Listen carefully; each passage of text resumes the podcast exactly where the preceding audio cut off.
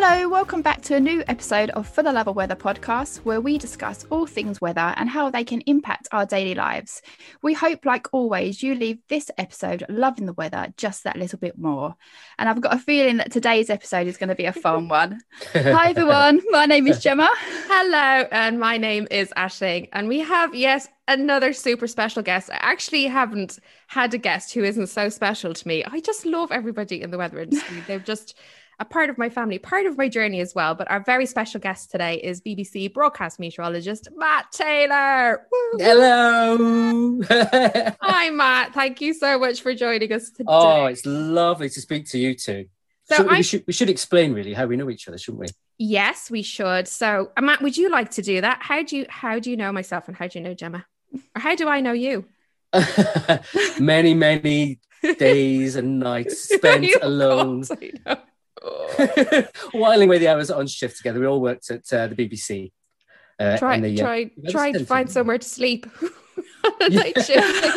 if I put my head here for five minutes, I might get five seconds sleep and it might rejuvenate me somehow. and trying to keep warm at the end of a night shift. oh my god, Oh, I know. always a So challenge, cold, always a so challenge. cold. Do you know I had got it, uh, the first Apple Watch that was out when I worked on the BBC, my heart rate used to go down to 45 beats per minute between 2 and 4 a.m. Like it's no wonder. I mean, I will die at that hour of the day at some point later in my life. It's it's no wonder I was freezing the whole time. to be fair, you used to bring in a whole uh, king size duvet, didn't you? I know, not quite, but I used to bring a massive They're wrapped up. duffel coat, a scarf. I I was oh miserable. We've talked about this so many times. I am not designed for night shifts, which is just some huge irony that I went on to have two kids at the same time. Oh my god, it was the best training I could, I could have we ever taught had. you nothing. I taught you nothing. I know. Yeah. So, Matt, tell us a little bit about yourself. You have had quite an interesting turn into weather. So, the one thing that we definitely love to hear from everybody is where was the moment that you thought, no, that's the thing I want to do? That's the thing that I love. That's the thing that draws me in. I want to know about this. Where did where did your love of weather come from?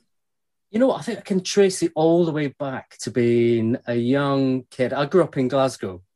Uh, and as anybody knows, west coast of Scotland, the weather is just, it changes or it doesn't change. It can be from one minute to the next, or you can be just. I remember going to school in the morning, throwing down with rain, sitting in the classroom, the steam coming off my school trousers Mm.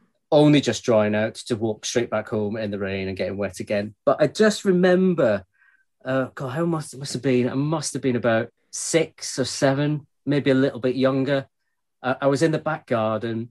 The skies were this amazing color of grey. I was actually crawling under the fence to the next door neighbour's garden. That's a different story altogether. But uh, but I remember looking up at it, even at that age, thinking, "Wow, Mm. I reckon that's going to thunder. And within seconds, there was this massive flash of lightning, crash of thunder. I think I got stuck under the under the fence. But from then on, I just I just got obsessed, and I had my like everybody else. I think who was obsessed with weather as a young child. You had your own little weather station, your little pad. You used to go out and uh, mark down how much rain had fallen, which was usually quite a lot in Glasgow. Uh, Yeah. how much sunshine. I thought I did have a little sun, I can't remember, but I remember just my little pad. I remember my little set vividly, and I think that was the very, very start of it for me. And uh, that obsession just sort of remained. And even when I went to secondary school, I remember in French them asking what you wanted to be when you're older, and thinking I don't know the word for meteorologist in French, so I was just a, a meteorologist. and my French teacher just laughing at me. And so I always wanted to be in the weather. And it wasn't to be on the TV side of things. That I don't know if that was ever really a great plan there, Hmm. but I just wanted to to love I love weather and I just want it to be part of my life. So it's really interesting that you say that because you did not start off in the weather. You started off in Lincolnshire Council. So how did that little segue happen? All right, okay. Uh, I, I forgot I was obsessed with. I wanted to do meteorology as a degree, uh, and the problem was I think as I went through my A levels, I struggled a little bit at maths and physics, and to get on a meteorology course, you needed I think it was A's and B's, and I just knew that wasn't going to happen uh, at the time. My, my maths and physics wasn't strong enough. So my other passion, I always loved geography. I loved mm. urban design. So I went and became a, a, qualified town planner. Did that as a degree at Cardiff University, uh, and actually started uh, working in a council in Lincolnshire in their forward planning department. But one of my best mates, their mum knew my obsession with the weather, and one day saw an advert in I think it was the Daily Mail, in fact to join the Met Office as a, a weather observer. Uh, and she cut it out, put it in the post, sent it to me, and that was it. And I thought, you know what? I wasn't fully in love with the job I was doing at the time, and I thought it's my chance. It was going in at the bottom rung as a weather observer, uh, really low paid as well. But mm. at the time, I thought it's what I want to do. Mm. Let's give it a go. And so I applied for that and got the job. And it was just the best decision I ever, ever made. It was mm. just from then doing my uh, sort of, I remember sitting there and being told where I was going to get posted if I did all my uh, qualifications, initial observer qualifications. But some people, a lot of people, when I later became a forecaster, all had the degree, all had that more theoretical knowledge of weather but I would never ever change the way I did it. I think mm. it was mm. the best thing for me. I can now look at a chart, I can now look at weather obs, and I can picture the skies. And even to this day, I'll still go out and I'll try and guess what height the cloud is. Yeah, yeah. I can work out what's going next. And weather's quite a lot about picturing and putting together all the pieces. Yeah. And you, if you've got a grasp of what's happening out there now, and you can see it and you can visualize it, you have a better chance of working out what comes next, and now in my job of actually describing what it's going to be like the following day. Hmm. It's really interesting, actually, you should say that. So, that this is one thing that comes up as well is this idea that you need to have mats, and there's ways and means of getting around these things, and also taking courses as well. You don't always have to have heavily dominate in the mat section if you are, you know, doing meteorology or whatever way you're doing it. But also the Met Office do offer offer other entry levels. Yeah, well. and I had to do Open University uh, once mm. I was mm. in the Met Office. So as a weather observer, I was doing yeah. uh, 13 hour shifts day and night. And then when I came home from them, I'd be sitting doing my Open University, upping my maths and physics levels, which eventually got me on a forecasting course. So I had to apply for that. Uh, mm. Had to, ver- sit various things, go to various interviews to get on a, a forecasting course. And then the forecasting course itself was the most intense thing yeah, uh, ten, intense training I've ever done in my life. At university, world nothing. Class, world class. Oh, um, brilliant, uh, and it set me up really well. But on that, you had a variety of people from different routes, mm. and so we had ones who were so theoretical, mm. and I just felt, oh my gosh, I can't do this. But you brought different sort of uh, knowledge, different ways of tackling the weather. I tackle weather very much through pictures and trying to explain it in a way like I'd explain to a member of the public. And yeah. that's how I explained and got through my uh, mm. forecasting courses.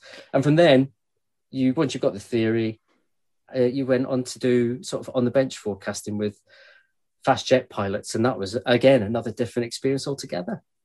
Yeah, absolutely. But you're you're so right though. It's so visual. You know that pattern recognition, watching and watching and watching the most basic of fundamental science observation is the key to understanding and actually being an observer. And I, I did observing as well actually for quite a few months and then it became kind of integrated into the job as as all part of one and you might have one observing shift and one forecasting shift.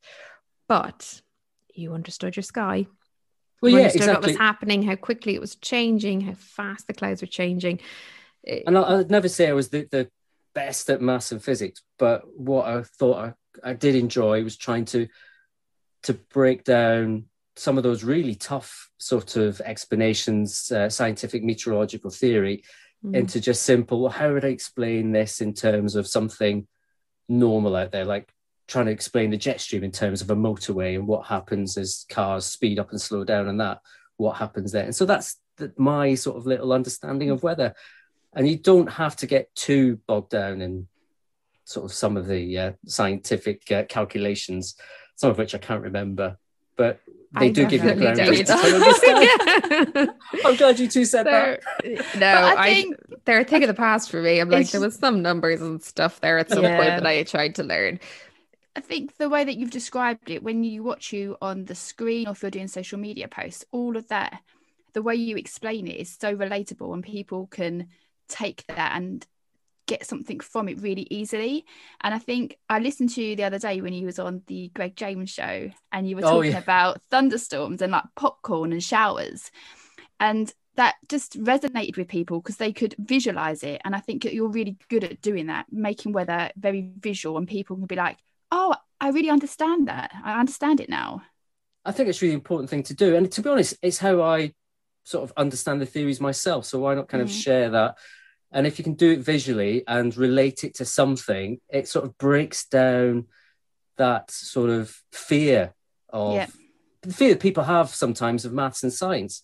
You don't have to be fearful of it. It can it's it's there, it helps you, it's essential, but then use it to try and use other everyday things to try and get the message across Yeah. that's that's my that's always been my sort of way to tackle uh, sort of weather presentation to be honest So, Matt, I'm sort of smiling away to myself here because we've been chatting now for about 10 or 15 minutes. And I'm surprised you haven't cracked a joke yet. So, the one thing that is so like, is like, re- when I think of you, I normally smile, partly because you're always singing, you're always cracking jokes. Like, your personality is actually massive.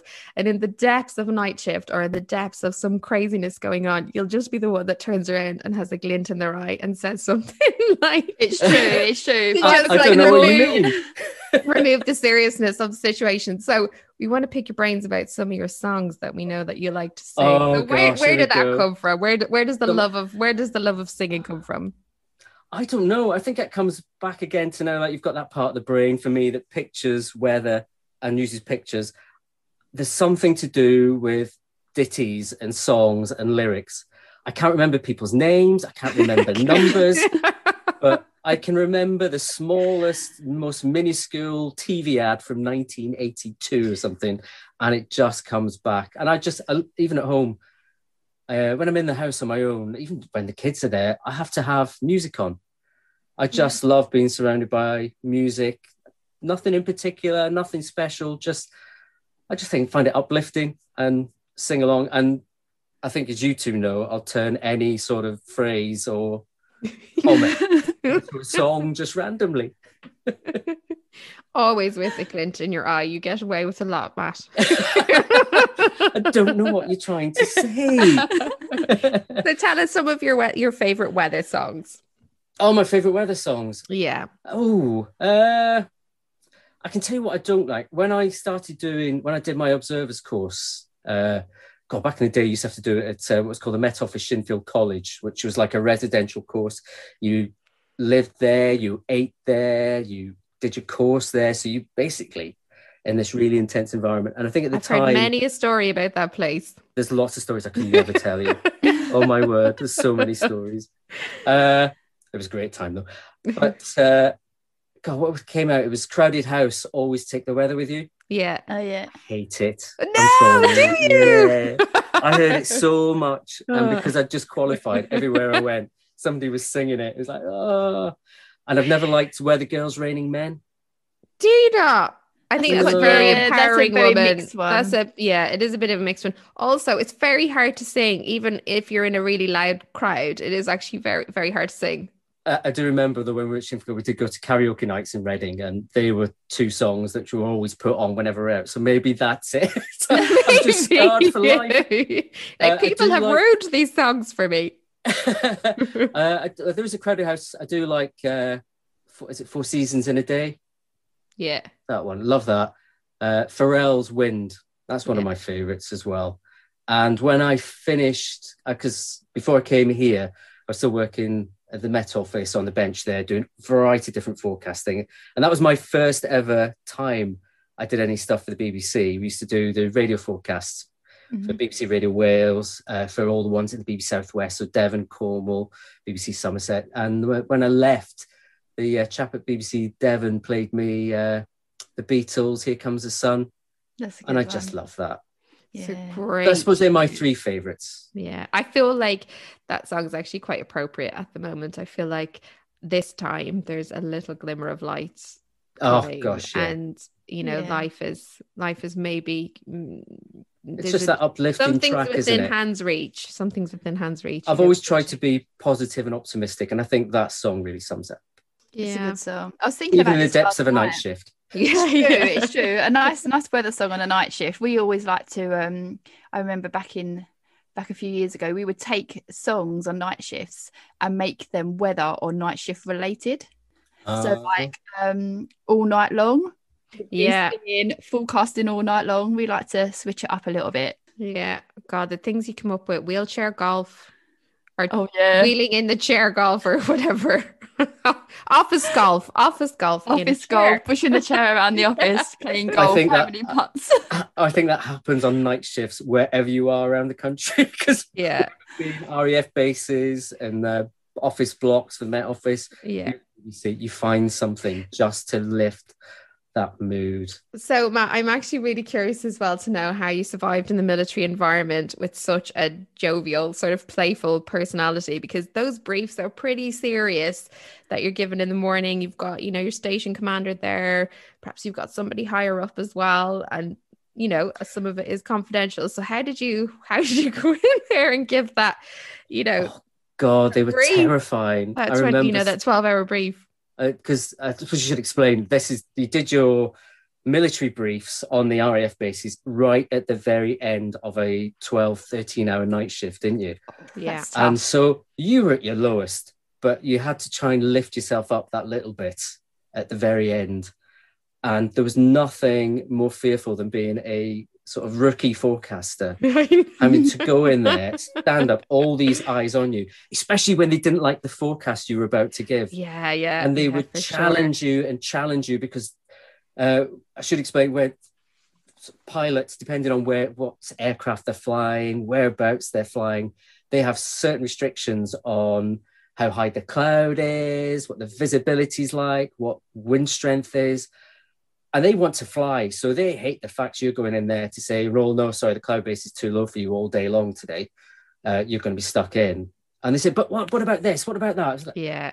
and you know it's a good sort of experience of learning to stick to your guns yeah, and think no no wait a minute i'm the expert here this is what i think is going to happen most of the time i'm so thankful that my forecasting was good and that you went back the following day and people come up and say well done. Good good call Yeah, there. You did it right. You did something there. But of course if you got it wrong you had to live with the facts it wasn't just someone detached on a tv you had the whites of the eyes looking at you the following Yeah. day right next to your forecaster bench going uh look at this. Look at this. What happened yesterday? You said such and such and such. So you had to take the rough with the smooth. It was a really good lesson. But i always remember doing those briefs and leaving and you two will know as well when you finish those long night shifts you get home and you're just like i need to get to bed need to get to bed need to get to bed hit the pillow you're out for the count but then waking up about four or five in the afternoon and just gingerly opening the curtains and What- going yeah. Like, Please tell me the front didn't clear. just going oh no 'Cause you Yeah. knew what was coming the following morning Oh, if you're on the night shift again. know, They're not or- going to forget this one. Or, oh, phew, it went well. Because you, all right, we do a brilliant job of forecasting these days. is amazing. The, the amount of detail you can go into, but you're still dealing with elements which are Mm. open to chaos. Yeah. And so you Yeah. can never ever be 100% right. No. And just that moment, and you still, regardless of how confident you are, you'd still open that curtain gingerly and just either go, yes. Yeah. Or, And- I still do that now. I open the curtain and I'm like, is it raining? Oh yeah, it's raining. Okay, that's fine. That, that forecast is know. all right. But I remember waking up between night shifts and I'd be dreaming about road graphs. Oh my and goodness. in my dream, the road temperatures would be diving below zero, and I'd be frantically trying to phone people. Wake up thinking, no, that's that's not actually happening right now. It might happen in about four hours' time when you're back on shift, but at this moment, it's not happening. You're fine.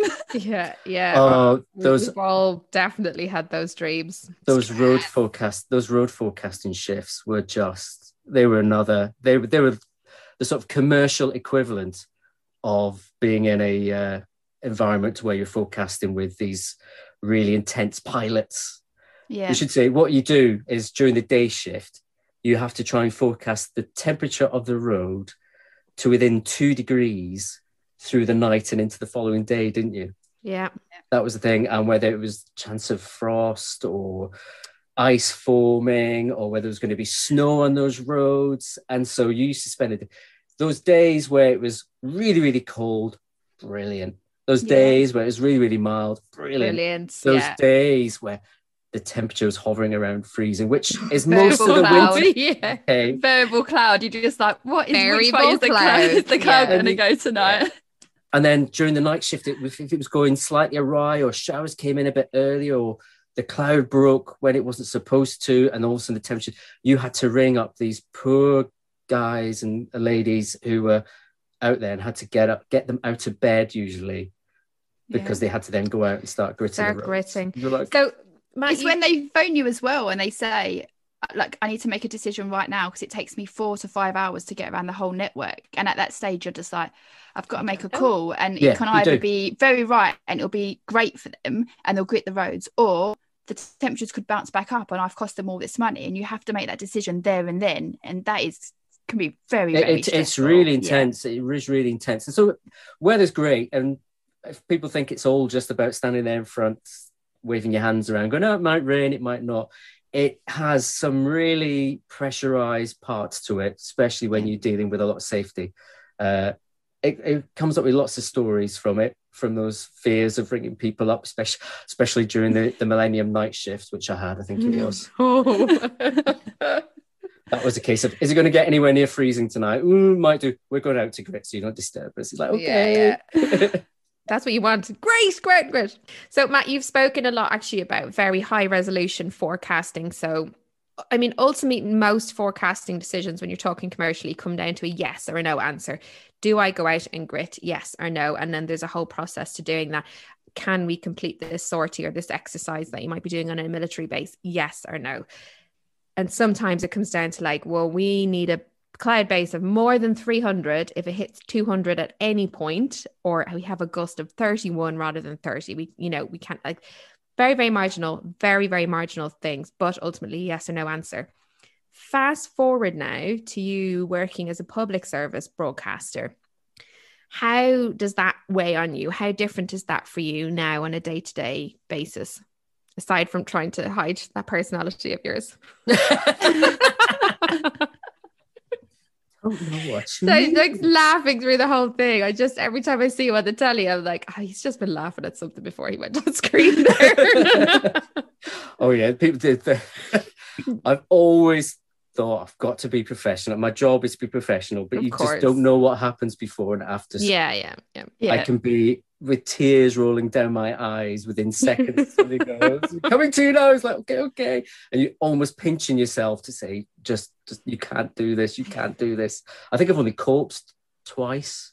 Okay, that's not too bad. That's still a Yeah. good good length over your career. Not bad, not bad. Yeah. but uh, it is completely different. It's you don't you don't have to be as sort of specific in numbers like you were when you deal with things like the military or energy forecasting or road forecasting. But it comes with a sort of different pressure when you're on uh, TV as well, in that you have this. You've got more people looking at you Mm. whether you like it or not, and more people listening. And there's a lot of people out there who will turn around and tell you the following day or that afternoon, the second you get home, you pass and go, got it wrong, didn't you? And you're trying to go, oh, no, it's just, it's because it's so broad brush, it does make it more difficult, especially doing a national forecast.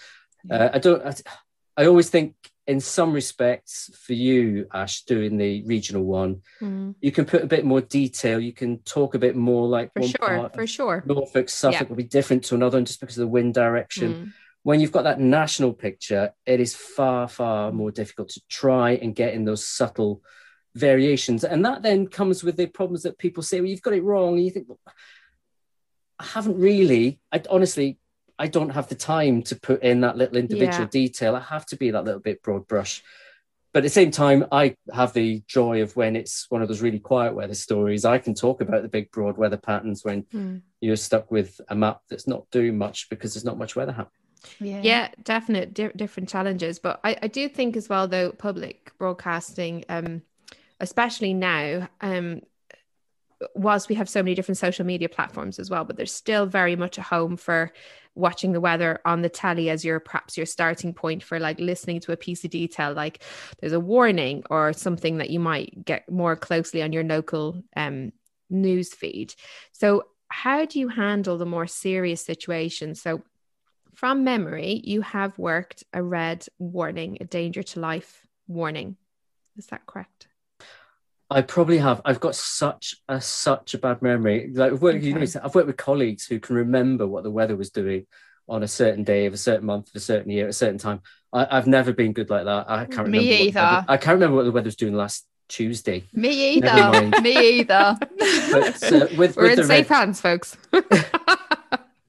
with the red warnings does come that real sense yeah. of responsibility you have to focus on it. It has to be it has to be your main focus.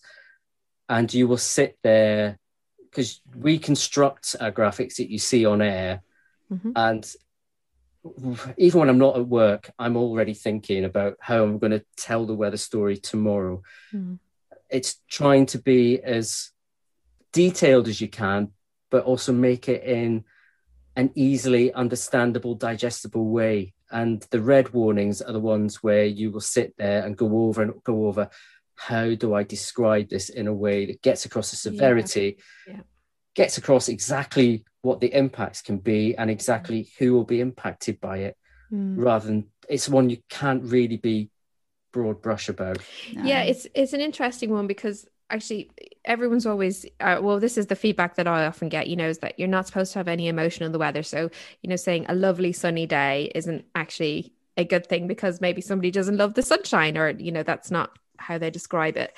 But it's also interesting as well with those type of more heavier warnings where you might your message might be something like might actually be sort of weather related but you might be trying to say to somebody listen don't don't be in your house without food before Sunday. So let's say it's a big snowstorm coming.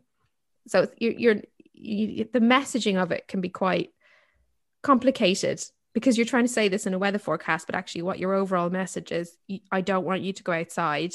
If you don't have to go anywhere, don't go yeah. anywhere. Make sure you're stocked up.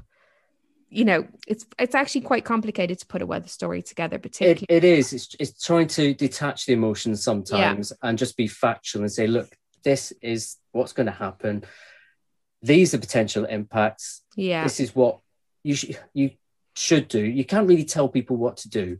Uh, yeah. That's the one thing I've always been yeah. sort of drummed into me. And the public don't like to be told what to do. Mm. But weather is it's a national conversation. It's we're all passionate about it in different ways. So I can't see how you can't have a little bit of emotion about it. And you're right, you can't just say, Oh, it's going to be such a lovely day well, you can, but not when it's been a case of it's been dry for weeks on end, people yes, desperate for yeah. rain, it's starting to have an impact. So you've got to judge your emotions on what the actual weather situation is, what's been happening towards it. But if you've had, say, a month of where you've seen above average or record breaking rainfall, everything is saturated, the public want to hear you stand there and go, you know what? Fantastic day. It's dry, mm. it's sunny at long last. And yeah. so you've got to bring some of that emotion in because weather is emotional you look out, look at any sky, look through your window, it triggers something in you, whether yeah. it's, yeah. oh, oh, yeah. it could be true. sort of, woohoo, start singing again. You have to put it all into context, don't you? Hmm. Everything you have to. Context. context. is such an important thing in weather. And uh, you can also talk about as far as temperature is concerned. Who actually knows what 11 Celsius feels like? Yeah. What you have to do is, is it warmer or colder than yesterday? Yeah. They're the big things. If you ever want to be a weather presenter, is you've got to put everything into context, make it relatable, because the only way you can judge what tomorrow is going to be like is perhaps taking today as your grounding. Actually, tomorrow's going to be mm. windier. So you think, oh, well, I know what today's like. So, okay, it's going to be windier tomorrow. Mm. So you, you, try and make it relatable to one day that precedes it or what you might see later. It's like, yeah, nice day today, but you just wait. Yeah. Yeah. Giving people yeah. the heads up. Oh, actually, if you want to go on that bike ride, maybe do it today because you're unlikely to get out in some dry weather over the next three days. And actually, yeah. the, the current situation we've had at the moment, we've had a a cloudy high, very you know common in springtime, and so it's been actually quite chilly. It's been really mm. chilly underneath the cloud, but but the second that breaks, But yeah, Yesterday second was break, lovely. The usual March sunshine. But today I woke up and I was like, it's wild, wet, and windy, but it's mild. So you know, how how do you? How do you It's true. It's it's a balance. You, you try not to Yeah. put too much of your own personal feeling on it because Yeah. people, some people love the cold, some people love the mild, but I think you then bring in the emotion when it relates to how things have been, and if you need it to be a certain way, or you you feel like nation as a whole is willing for something much better or much worse or whatever. yeah. only comes Matt from all your experience of kind of understanding how your weather is running alongside your news feed. Like and- they do very much go hand in hand. Like there's Yeah. a, tone, a tone to it. Exactly. You have to also bear in mind what else is going on. Yeah. And what's changed through my time of doing weather, of course, is if you say something wrong or you say something people disagree with, they will let you know there and then. There's no sitting down, writing a letter, and then sending it off. Uh, I know when I started, text messages to TV programs were starting to happen, and people were quite quick. But now, with social media, they can get away. they can get to you directly. yeah. So weather presenters today compared with in the past, you were told there and then if you said something that someone disagrees with, and you some of it you sort of brush off.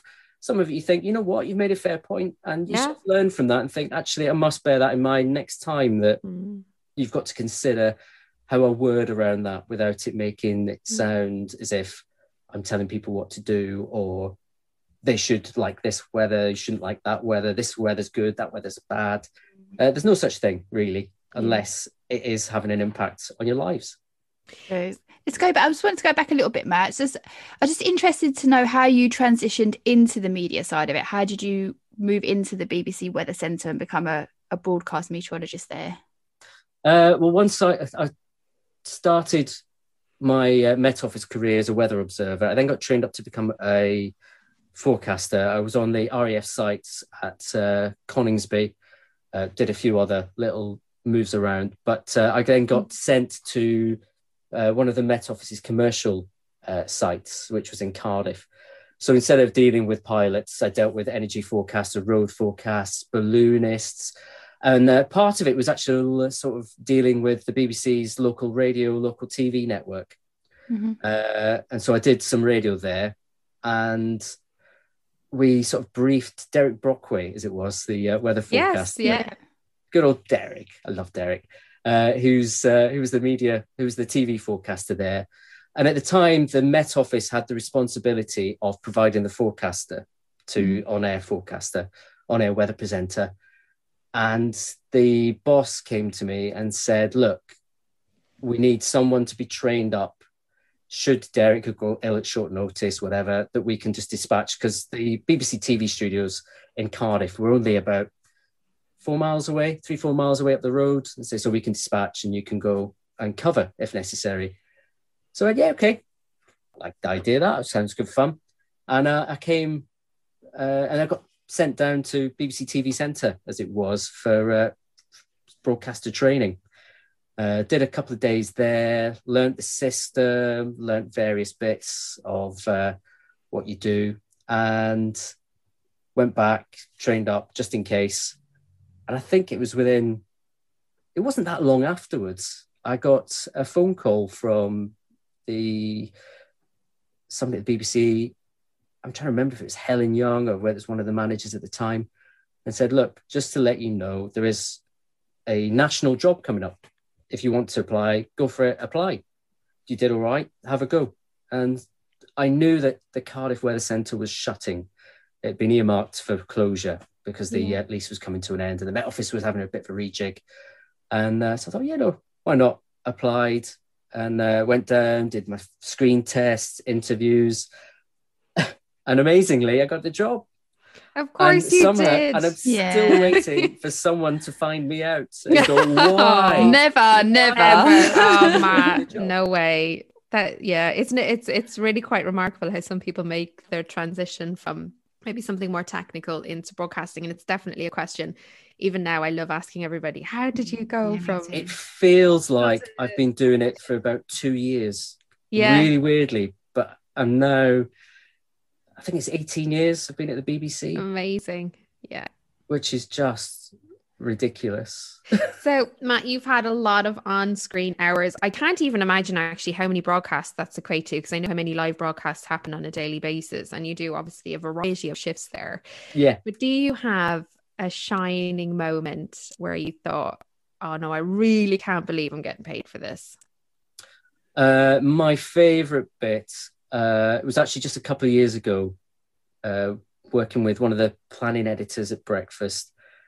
We'd always wanted to do the weather from Shetland, and we made it happen to coincide with the uh, coincide with the longest day, and yeah. it was just it was hard work. The three of us went up there. There was a camera, uh, a cameraman, there was a producer, and there was myself, and it was we did lots were up there. We, we literally landed and went straight out. We're filming to about 10, 11 o'clock at night, full day the following day, putting together various packages mm. uh, about the impacts of the weather and living in Shetland where you've got mm. near enough round the clock daylight and sort of the flip side, what happens in the winter.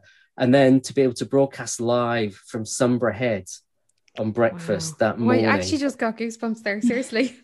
Wow. It, it, was beautiful. Yeah. We were there in amongst the puffins, yeah. Uh, wow. right in a headland, looking out to. God, it was just looking out to the ocean, and it was like, oh my word, this is just amazing. And they gave you time to t- explain why you were there, to introduce the package you'd filmed, you'd put together with these really, really talented people.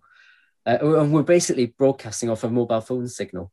Wow. To show it was possible. And years gone by, you'd have had to have a truck there and whatever, and it would never have happened. But that was just possibly one of the best moments. Amazing. And it's such a stunning part of the country. It's a place that yeah. I'd always wanted to go to. Never thought I'd get there, but I did. Oh, lucky. Amazing. I do I do have another question for you though. You got to meet David Attenborough, Sir David Attenborough. Oh, it did, yes. We're very jealous. The top, shouldn't We're it? very jealous. No, no, whichever your moments are. They could be joined. They could be joined. They could be joined. what What was that like? What was that? that? Was, tell us. Tell us. It was everything. really nervy because uh, I was sent to. It was the London Wetlands Centre. Mm. Uh, I was told, "Oh, you're going to go in there." Oh, by the way, David Attenborough's going to be there. I was like, "Really?" So, oh my word! And uh, he was a, a, really lovely, lovely man. Uh, entourage around him. Of course, he attracts attention, but it's yeah. that time in the morning. There's not many. There's there's no public around. The place hadn't opened, but uh, he was talking about the uh, big butterfly count. I think it was that they do every year. Yeah, mm. and so he was there. He did his little bits. They did an interview with him, and uh, I was then in the background. I'd been doing the weather there all morning, and uh, took a few little bits that he'd said, learnt stuff and did my bit about the butterfly count. And he just stopped and he just stared throughout because I did the forecast as well. And I think a lot of people I find strange now, just because I've done it for so long, are quite agog that you're actually there with nothing more than a camera. Yeah, you have to brief yeah. yourself uh, on the weather, what's happening in the weather. You need to know what the graphics are. There's no graphics to see. There's somebody in your ear whilst you're chatting, whilst you're doing the forecast, going, just saying, you're on today, you're on the temperatures, you're on tonight. Uh, but as well as that, when you go to locations, you've got to learn everything about the story there, what's happening, mm. the place where you are. I'm really bad with places as well. Sometimes I've done forecasts where I'm thinking, I can't remember where I am. but, uh, I am uh, the same. I I'd done my three minutes of forecast with a bit of blurb about the butterfly count. And he just finished and he just stood up and applauded and went, oh, wow. he went, wow. that was amazing. He said, well done. How, how did you do that? And it's like, I don't know. but I had a lovely chat with him. And uh, for someone to recognize what you do, yeah, and to see, to, to me, it's nothing special. It's, it's my job, just as everybody's job is their job. But he just, it was a lovely little morning, amazing morning. Do you know on those. OBs or outside broadcasts, and you are having to get the weather in your head, you're having to maybe remember what the graphics look like if you've been able to be sent them, and you're also having to remember the additional information about where you are. How long do you have to prepare for all of that? Uh, you have very little time. Uh, some of the preparation I have to do the night before, especially about the location where I am. Mm-hmm. Depending on where the outside broadcast location is. If it's more than about an hour, three quarters away, it usually involves an overnight stay because we've got to be there on site for usually about five in the morning, be on Mm. site for five in the morning. Uh, and you don't want to be driving too far a distance at that time because I, I tell you, I never sleep before an outside broadcast. I just can't because Yeah. Already my brain is wearing away about what I'm going to say about the place, what's of interest, trying to weave in what the important aspects of the weather, thinking about what I've got to do. Because quite often we've got people to interview as well whilst we're there. Uh, and so we get on site about five. We have a briefing with someone like yourself, Gemma, who gives us the lowdown on the exact weather situation. And then you sort of absorb in all that to the really important aspects of the forecast. You then have to download the graphics so you can see them for yourself, so you know what you're talking to. And before you know it, you've got to do your makeup, etc. You've got to sometimes find the location, Mm. set up, uh, do various tests. You've got to do a quick rehearsal to make sure the location's working all right, just with regard to like a headline at the top of the program. Uh, and then before you know it, you're on air at six and you're running through. And within that, uh, the weather's on the most times during the morning as far as outside locations are concerned. So there's not a huge amount of time to do stuff in between. You can brief yourself up on a little bit more, think, what am I going to say next? But you're also moving locations sometimes as well. So that takes up time. And the morning just flies by.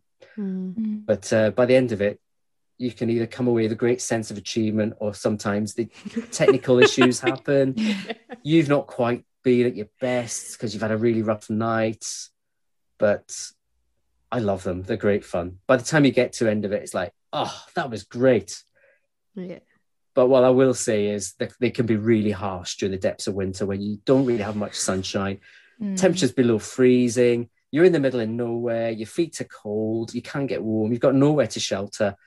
Uh, I remember doing it from the top of Shap one uh, winter. Yes, lovely, We went- but oh my goodness, cold. Oh, it was snow. We were there for the snow. And uh, the first location we couldn't get to because the, the hill was too steep. It was too covered in snow. So we had to find somewhere else. So we found somewhere by the edge of the M6, the top of a hill, looking down. And there was it was horizontal snow to begin with. The snow eased off, but oh, it was cold, Mm. really cold, but good fun.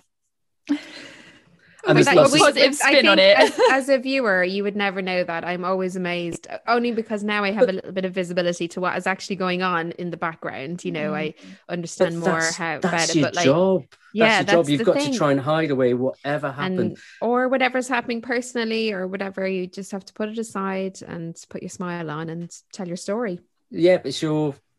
To be fair, it's two, three minutes of right. Come on, lift yourself. Nobody wants to see me. Oh, I've had such a bad day. Like that Shap one, it took me ages to get there, and when I got there, I, I shouldn't probably say I stayed at a hotel. Let's say hotel. It was a pub, and I arrived, and I walked to the door, and it, I would say there'd been a wake taking Yeah. place downstairs, mm. and then I got went up to my room. It was the coldest room I'd ever been in. I think I pinched. I think luckily the twin bed. so I pinched the duvet from the other, wrapped myself around that, and then I remember obviously the wake had got into the sort of the, the jollier phase, Mm. and uh, trying to sleep to Dolly Parton uh, banging out of the stereo downstairs because the pub was right below me. So I didn't sleep a wink, and then I had Yeah. to get up and try and warm myself up to get out there because you just do. It's like You Yeah. just do. you just go for the moment. Adrenaline goes. It's brilliant. Yeah, that's it's actually it's lovely to hear you recount it. It's yeah, it it sounds fabulous. There are lots more stories like that, but I can never remember them at the right time. well, we've actually been chatting for a, a little while now, so we're going to move on to our next phase, which is Gemma's special quick fire round, Matt. Oh no! Are you never talked ready? about this. they're a, they're a mixture of weather related and then some of them are just really random ones. it just allows us to get you to know you a little bit better. That's all. Okay. Don't be afraid, I've Gemma. got- We'll be gentle. Right. Okay. Here we go with the quick fire. Favorite season. Spring. Good Okay. answer. That's my- Spring. I like the blossoming of new life. It's like even when I was on, uh, used to be a weather observer, I loved the sunrise because it just Mm. meant a new day. Mm, And spring's the same. The bright colors, It's getting warmer. It's just a freshness about it. I love spring. It's a good season. Favorite cloud? Uh, Altocumulus castellanus, which are like turrets of altocumulus clouds when you look at them, uh, like little castles. And only because they're usually a forerunner, there's going to be a big storm later. Sometimes. I used to love when I've spotted them. It's like, yeah, come on, come on. Just it's an indication that the air is really unstable and could go bang at any moment later. And uh, you could see a most almighty thunderstorm. Lovely little bit of cast across southern England, you start thinking to yourself, oh, Oh, yeah, so many times I've done that. Yeah. Tea or coffee? Coffee. Always coffee. Never I drink knew tea. the answer to that. You do make a I, good I need to know more details. And you're of- always generous, always generous at the start of it. Well, when you come into your morning shift, you always get a little call. Morning, tea. Even before I've reached yeah, partway through the Yeah. BBC, is like, do you want a cup of that? What you need, you need a lift at the end of your night shift. That was my job. It's true. Oh. Um, snow, yes or no? Yes, but preferably not when I'm working. I think that's like a standard forecaster. We say the standard forecaster answer. answer. Yeah. It's like, I love it So when I'm not working. Yeah. it's just you just know when it's when it's snowing. It's just gonna be one of those shifts. You just think you go either way. Either way. It's a busy one. Uh, Twitter or Instagram. Oh, no, I'm really bad. I do Twitter more than I do Instagram. I like Instagram. I like the more upbeat nature of it, but I actually quite like Twitter for the way you sort of connect with people. mm, The audience is a nice way, quite an instantaneous, Mhm. doesn't rely on pictures. I'm not one for selfies, never have been. So uh, I like Twitter. You are good on Twitter. You give out a lot of do really like good you on information Twitter. on Mhm. Twitter. Yeah, It's a good way actually of explaining weather sort of phenomena you can't you don't have time for on air. So it's a good little thing that we never used to have. So you've got that little bit of extra tool in your armory to Yeah. uh, to, to get people enthused, really. Absolutely. jammy Dodgers or Jaffa cakes. Oh, now years ago I said a jammy dodger, but actually now a Jaffa cake. If I eat one, that's the packet gone. What's the It's what- change? What change? Yeah. I don't know. I, do, I think I've gone off the shortbread biscuit. I just I prefer. Really? Yeah, oh no, we had this discussion yesterday at home. We found a big tin of shortbread biscuits that had been stashed away for Christmas and we forgot about. And I was like, mm, Wow. That actually reminds me. I think I've got a tin of shortbread biscuits in the cupboard from Christmas. I'm gonna after this. I'm going to Winner. check. Send them my Cup way, of tea, people. shortbread Send them my way. bring in like I'd bring in a biscuit because it's sort of like a guilt-free pleasure. So I'm like you, Matt. I just cannot stop. If there's something I like, there's no having one. I'll just pause when I feel a bit full and then continue five seconds later. You know, yeah, So well, bringing Jaffa cake's stuff in- fruit anyway, isn't it? It's true. completely. It's like five of your five a day. You know? You're gonna stock up for the whole week. Eat the whole packet. You're done for the week. Then there you go. Have you got a hidden talent? If I have, I've really hidden it. no, so well that on, you don't even know. you have got you've got to have one between all of your singing, your dancing, your joking. You you have to have something that we don't know about. Oh gosh. Musical instruments. Um, I used to play the euphonium, Oh, uh, well, which is like a small tuba, Yeah. badly. Uh, I suppose my how hidden did you end up playing the euphonium? Like, like how, did you, has that happen? I was given uh, my music teacher decided that I had a special skill for music, which I, I still dispute even now. Uh, and so I was given the trumpet, and I tried to get out of playing the trumpet. And in trying to get out the trumpet, I just thought it's too difficult. I can't do it. So instead, she said, "Oh, you can have this. This is much easier," which was such a bad move because it was a euphonium, a small tuba. I'm not the tallest of people. And when I was younger, I was a little lad. I used to have to walk about a mile, mile and a half to school with this big thing. yeah. I hated it. Oh dear. My mum and dad used to send me to the loft to play. I used to be able to play Chitty Chitty Bang Bang quite nicely. There Oh, you go. That is definitely a hidden talent. On the. I don't know anybody that plays the euphonium. Now I Neither. do. There you go. Yeah. Two more questions. Fingers for toes or toes for fingers? Oh no. Uh, fingers for toes. That seems to be like the yeah, that's the, the common. consensus answer. Yeah. Yeah, yeah, yeah. Um, and then finally, one thing you wish everyone knew about the weather. Oh, that's a difficult one. I suppose the one thing we always get is whenever there's a, a cold day or a warm day, it's like, oh, look, global warming doesn't exist. Weather is global, it's not just at the surface, it goes way up. It's such a dynamic, amazing, sort of fluid environment that surrounds us that everything is interconnected in some way, shape, or form. And uh, it's that bit, and there's still so much to learn. Yeah. Yeah, even So I'm, to I'm learn. always saying this as well. In the short time I've been forecasting, like global teleconnections is now a little bit more common language on your day to day basis. You know, um, or certainly in any of the stuff you know I read is. It, when I was with Met Office, there was definitely an effort to just get that into the day to day language.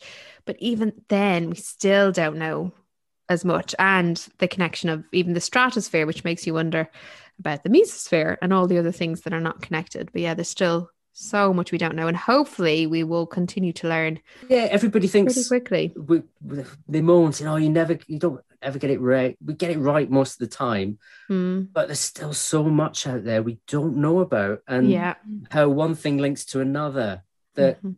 we will never be able to model every single minuscule sort of volume of that atmosphere around us. Until you can, you will never ever know exactly what is going on.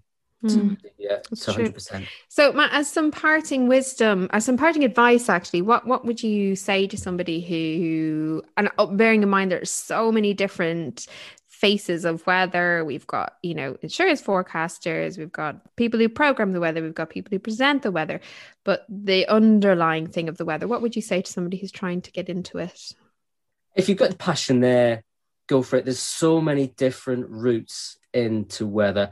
I gave up when I was in my sort of teenage years. I thought that was it. When I thought I can't get into a degree course to do meteorology, I'd never even thought about going as a weather observer. I didn't know what else was there. Just do a search out for jobs involving meteorology, and you'll find there is so much more involved than you really, really think. And if you're passionate about it, let that passion show, and you will get where you want to be. Yeah, that's lovely, lovely advice. Definitely true. Always do a job to make you happy. Exactly. Um, so we also like to uh, give a little bit of weather wisdom and explain some of where our weather folklore comes from. But Matt, would you like to do ours today? Go on then. So can you explain if there's any truth to when it's about to rain, cows will sit down? Well, I can tell you, cows will sit down when they're tired or they're bored of grass. One way or another. It's nothing to do with the rain. There's no scientific proof whatsoever that cows will sit down when they're expecting rain to come. There we go. No There scientific evidence whatsoever. Like you say, they just sit down when they're tired. Matt, thank you so so Oh, it's been a so much for joining us today. It has just put such a smile on my face to see you sitting here. I've had Oh, the pleasure of seeing you on my you on. Zoom meeting, and you too as well. I said at the Um, start it'd be a fun episode. I didn't, we didn't disappoint, did we? We didn't We're going to have to get Matt back on though from for some more stories. There's there's Oh, definitely there's The definitely thing is, more, I need to try and hear. remember them. Oh, so they'll suddenly come to me at certain points. Go, I forgot I did that. I forgot I did that. I did there. I went there. did that really happen? But yeah, there It's a night shift thing because I do that. I'd be like, oh, that happened. Oh, I remember that. Or I'd be like, oh, I supposed to have that person that thing a week ago. Oh, didn't do that. It's a shift thing, I think. I need to plot out a map where I've been and where I've done outside broadcast because I can never remember. You should just come. We should have another episode where you come on and talk about outside broadcasts. Oh yeah, the joy of outside broadcast, the things you don't know. Exactly. Behind the scenes. yeah, the but things thank you'll you so know. much. it's been great, Matt. Um, if you have enjoyed today, please uh, subscribe, rate, review, share the podcast. We would love it if you would share the podcast far and wide. Uh, in terms of reviews, we would love a five star, but you We'll, know, we'll, we'll take that if you know. If you four, like four it. and above, we'll take that. um, if you want more weather in your life, well, we would love a five. I mean, come on, everyone. Five stars, five stars. Especially this one. Exactly. If you would like more weather in your life, you can follow us on Instagram. We are for the love of weather. And on Twitter, we are the number four love of weather. And we hope that you have really enjoyed this episode like we have enjoyed it and that you leave us today loving the weather just that little bit more. Thanks so much for joining us, Matt. And thanks for listening. Pleasure. Bye. Bye.